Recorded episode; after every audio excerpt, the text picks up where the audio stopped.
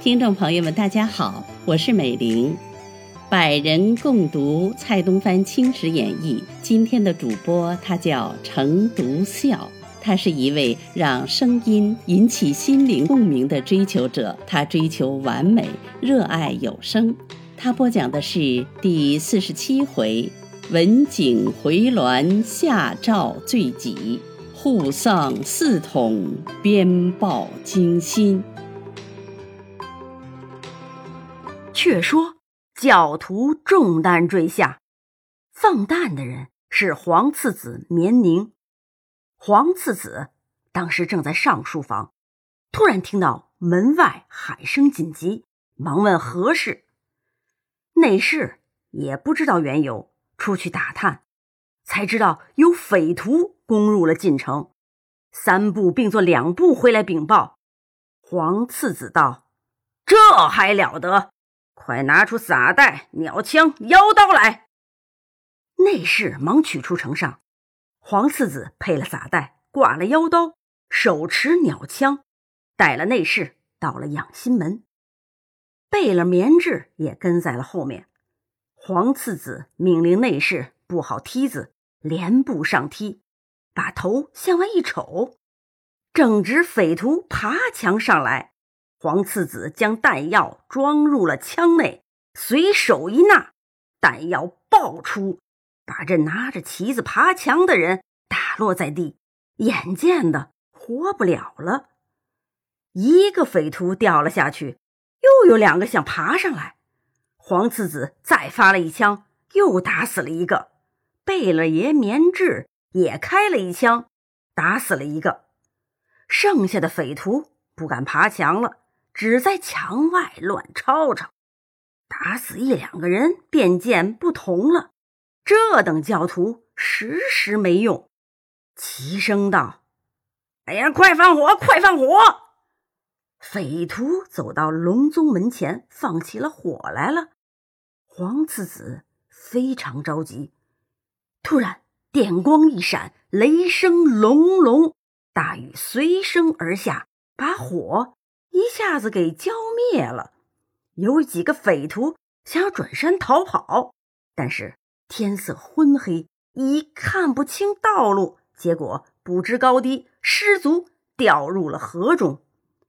这时内报来传，说是天雷把那些匪徒给劈死了。黄次子这时才放下心来。此时留守的王大臣已带兵入魏。一阵搜剿，擒住了六七十名歹徒，当场讯问，供称由内监刘金、高广福、严进喜等人把匪徒带进了内城。于是命士兵将这三人缉拿归案。起初这三个人供词狡诈，但经教徒对质，无可抵赖，才开始称该死。皇次子一面飞报。一面入宫请安，宫中自后妃以下都已吓得瑟瑟发抖。等听到匪徒已被剿灭干净，都破涕为笑。嘉庆帝接到皇次子禀报，立刻封皇次子为止亲王，每年多赏给俸银一万两千两；棉质加封为郡王，每年多赏给俸银一千两。并下罪以诏道：“朕以良德养成皇考附托，兢兢业业十有八年，不敢瑕狱。继位之初，白莲教山乱四省，黎民遭劫，惨不忍言。命将出师，八年始定，方期我赤子永乐生平。”忽于九月初六日，河南滑县又起天理教匪，由直隶长垣至山东曹县，即命总督温承惠率兵剿办。然此事究在千里之外。遂于九月十五日变生昼夜，祸起萧墙。天理教匪七十余众，反进门入大内，有执旗上墙三贼，欲入养心门。朕知皇次子擒执鸟枪，连毙两贼，贝勒棉质须击一贼，使行退下。大内平定，实皇次子之力也。陇宗门外诸王大臣，都率鸟枪兵。皆两日一夜之力，剿捕搜拿尽尽矣。我大清国一百七十年以来，定鼎燕京，列祖列宗，深仁厚泽，爱民如子，盛得人心，悉能履数。朕虽未能养少爱民之廉政，亦无害民之虐事。突遭此变，实不可解。总缘得良千机，为自责耳。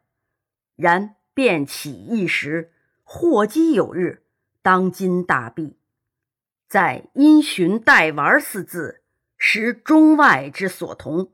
朕虽再三告诫，乃诸臣未能领会，忧乎为政。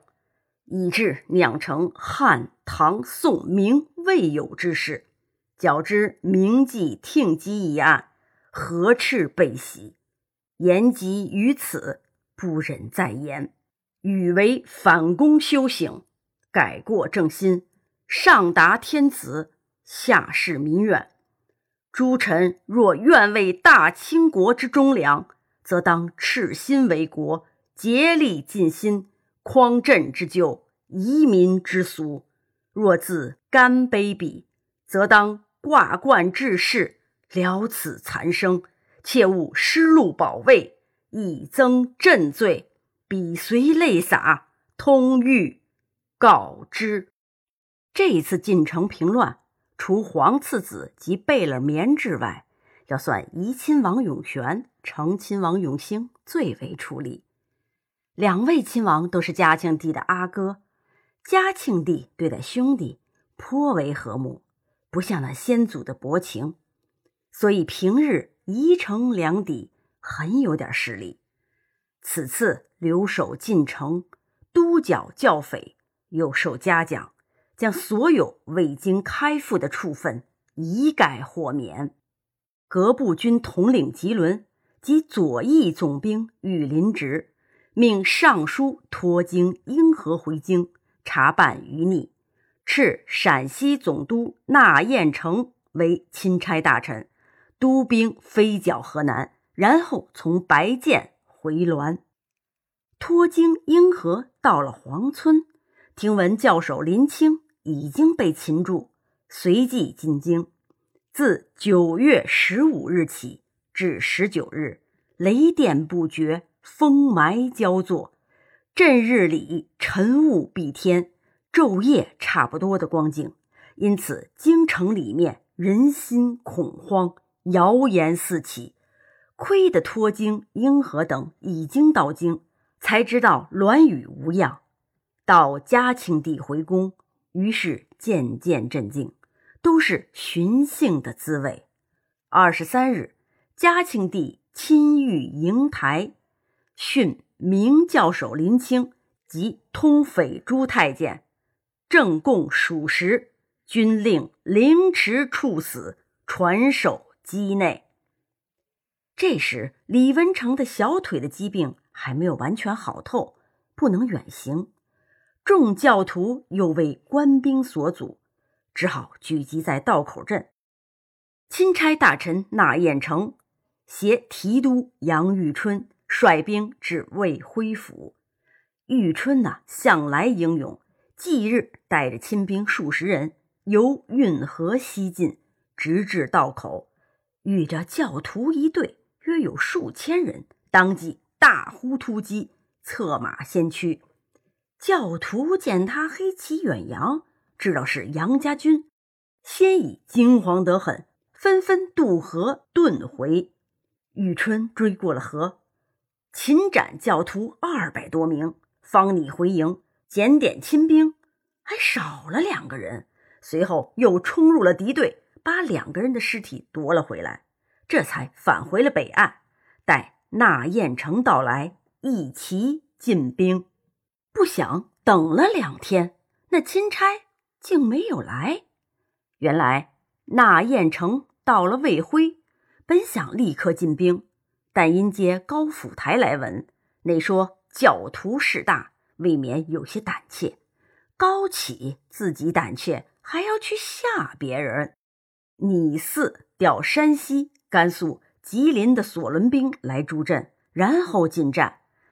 宇春呢是个参赞，扭不过大帅，只得天天等着。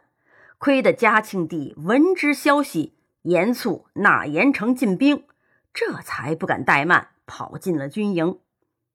杨玉春进攻道口镇。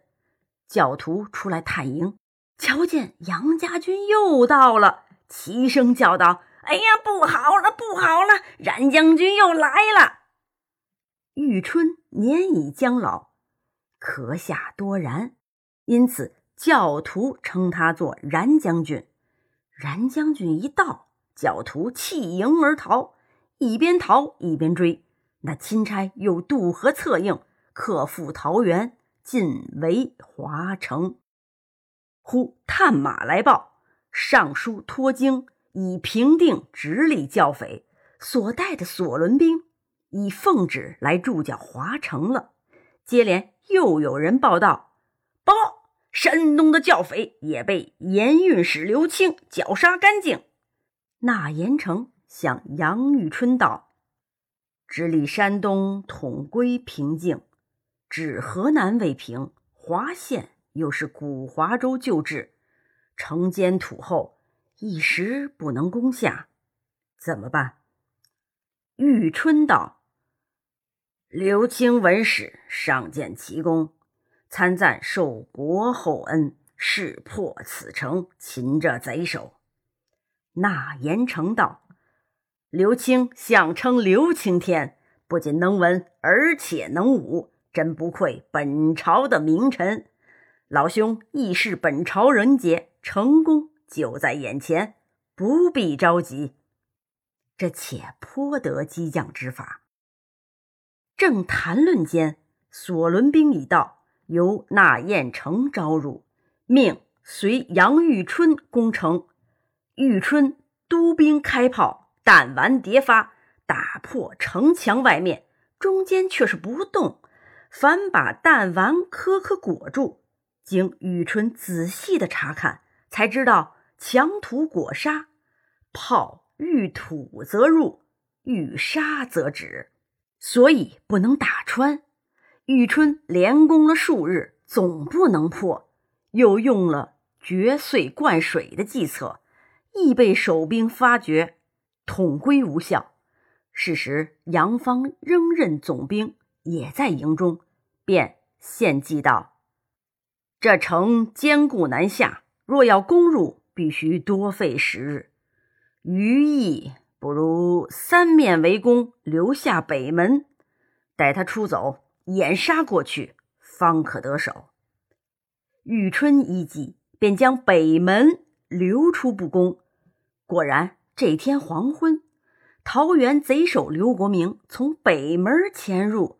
护送李文成出城，将西走太行山，为流寇计。杨芳连忙追击，文成走入辉县山，聚驻私寨。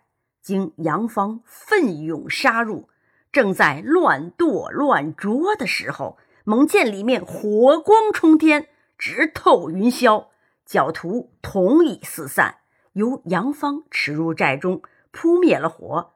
拨出了文成失守，以示乌交八公。当下收兵回到华城，华城尚未攻入，杨方杨向北门驻扎，似乎要四面都围。守兵专立公寓，他却到西南角上暗掘旧碎，装满火药。等到夜半，令官兵退下三里，假机以待，自率亲族燃着药线，引入地下。药星爆发，宛似天崩地塌，把城墙轰塌二十多丈，砖石上腾，尸骸飞至。官兵争先夺城，以赴而入。守城总领牛亮臣、徐安国等巷战许久，都已擒获。坎县京师者死，华县平定，天理教徒悉数殄灭。纳言成得晋封三等子，受太子太保；杨玉春三等男，杨芳、刘清等赏赖有差。强克杰首发逆谋，为贼所害，赐谥忠烈，世袭轻车都尉，敕于华县及原籍韩城建立专司。那言成拟请入晋。招旨命移剿陕西三才侠贼，那三才侠贼多是木商服役，遂机停工掠食。地方官下令缉捕，他却推了万二的首领，纠众抗命。巡抚朱勋张皇入告，托辞教匪作乱，因此招命纳言城迅速复剿。即纳言城到陕，这个万二的小丑。已由总兵祝延彪、吴廷刚两人灭掉了。此后，各地乱民亦时思蠢动。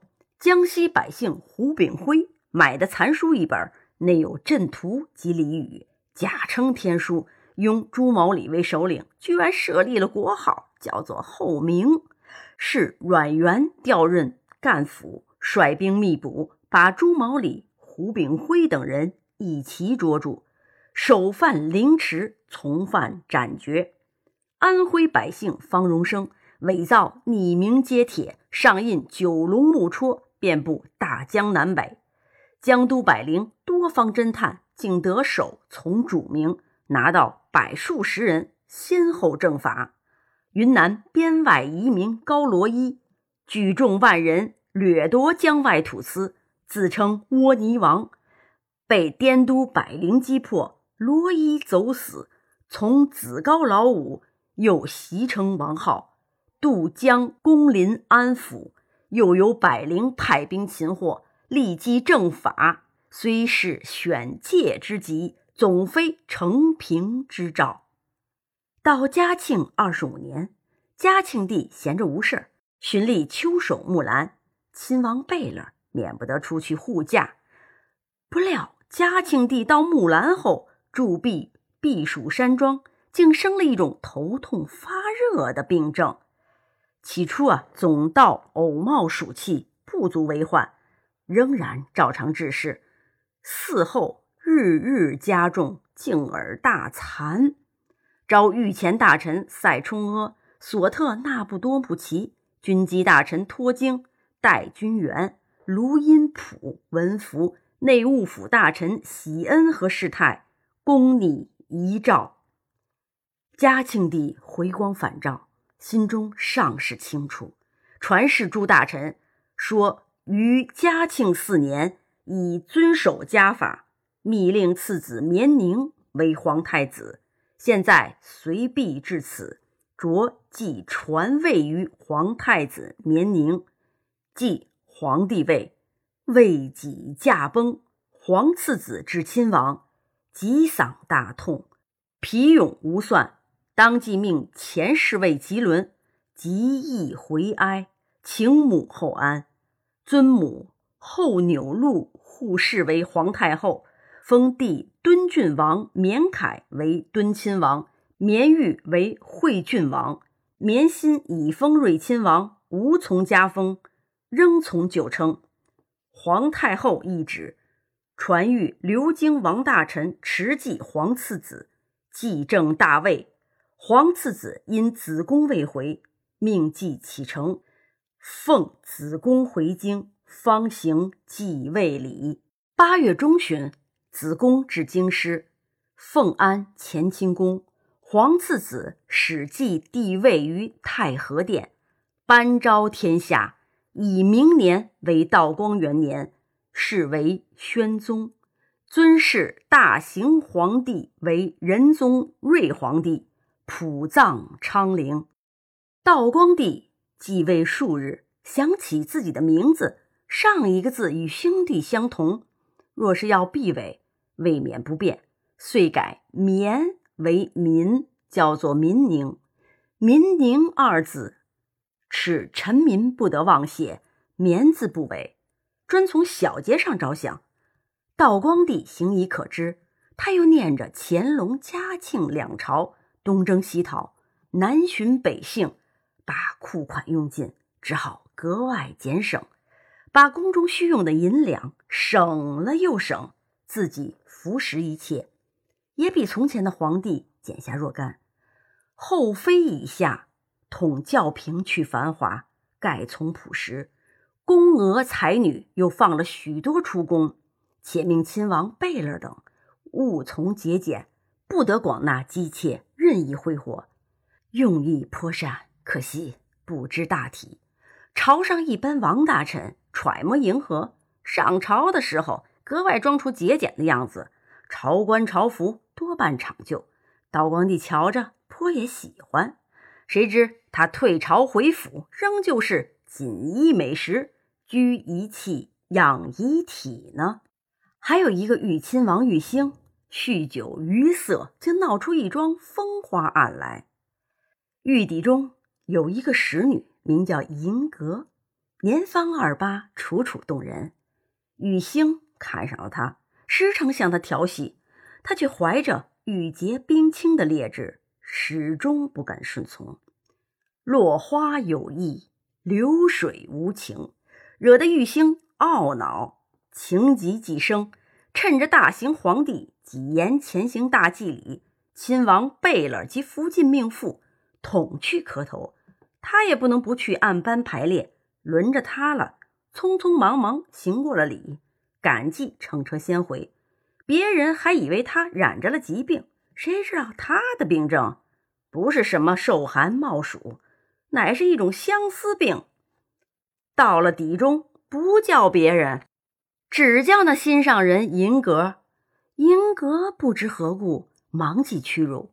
玉兴哄他跟入了内室，将门关住。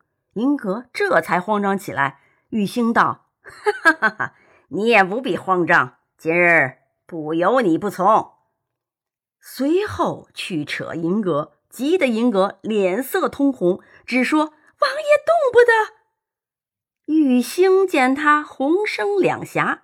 愈觉得可爱，色胆如天，还管什么主仆名义？竟将他推倒在炕上，不由分说，乱尺下衣。银阁极力称拒，怎奈窈窕女儿不敌玉兴的蛮力，霎时间被玉兴剥得一丝不挂，自意轻薄。约过了一个时辰，方才歇手，既要磕老头，又要磕小头。玉兴此日也忙极了，银阁负着气，忍着痛，开门走出，回到了自己的房中，越想越羞，越羞越恨，哭了一会儿，闻得外面一片喧声，料是福晋等归来，急忙解带悬梁，自缢而死。身虽被污，心实无愧。这时福晋等不见了银阁。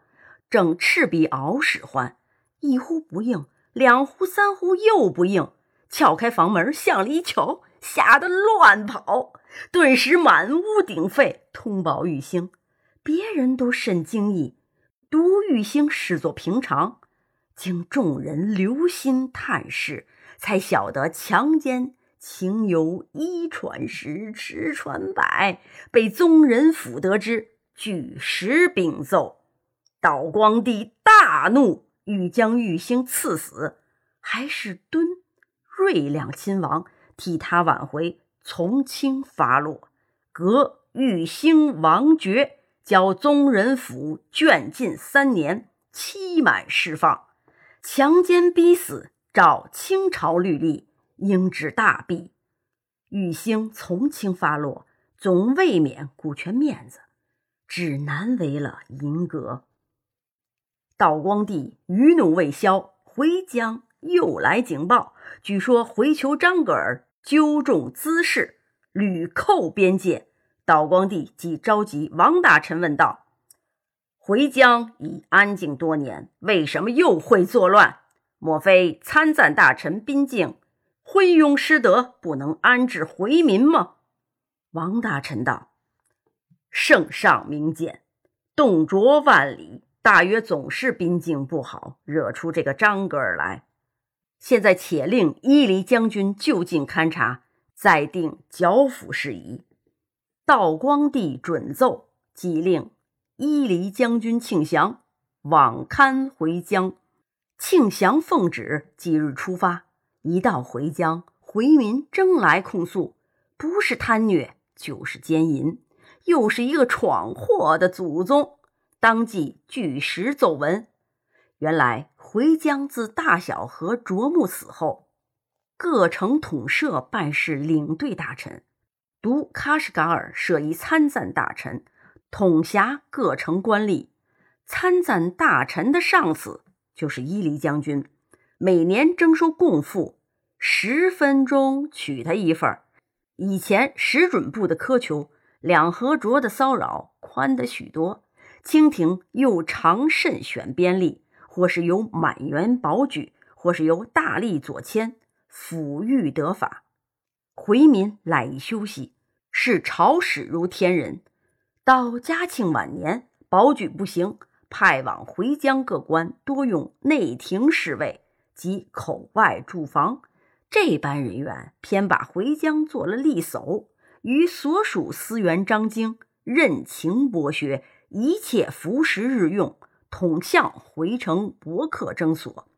博客系回城土官的名目，他与清使狼狈为奸，借着贡官的画饼，敛派回户，虚索百端，回疆通用赤铜普洱钱。前行椭圆，中无孔，每一枚当内地制钱五文，大约如进京通用的铜元儿。喀什噶尔每年征收普洱钱八九千名，叶尔羌征收万余名，和田征收四五千名，还有各种土产，如毡球、金玉、缎布等，统要随时奉献，只嫌少不嫌多。伯克得四成。张京得四成，办事大臣得两成，大家作威作福，四行无忌。甚且选有姿色的回女入至蜀中，要陪酒就得陪酒，要侍寝就得侍寝。这位参赞大臣宾敬乐得同他混作一逃。思源张京及各城伯客又向参赞大臣处接力的讨好。采了上等的子女玉帛供奉进去，回女本没什么廉耻，见了参赞大臣，仿佛如天上的神仙。宾敬又是个色中恶鬼，多多益善，竟至白昼宣淫，裸体相随，好做参赞大臣的肉屏风。只是回女的父兄丈夫，既受了层层刻薄，还要把家中的女眷由他糟蹋。正是痛上加痛，气上加气。正值大和卓木孙子张格尔随父萨克木遁居浩瀚国边境，永经祈福，传食部落。闻之参赞边境荒淫失众，遂思报复祖仇，声言替回民雪愤，纠众寇边。头目苏兰奇忙来通报，张京随善。反说他无风声浪，呵斥了出去。苏兰奇大愤，出寨从贼，反做了张格尔的向导。当时领队大臣色普征俄领军防御，打了一回胜仗，将张格尔驱逐出境，擒了百余人，回入喀城，与宾敬同赏中秋节。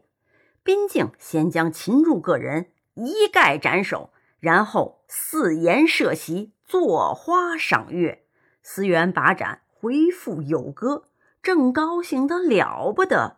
据料庆将军暗查密访，把他平日所做的事情和盘托出，奉旨将宾敬革职逮问，派永勤代任。正是昨日酣歌方得意，今朝铁链。竟加头，嗣后永勤接任，能安抚回民与否，且看下回分解。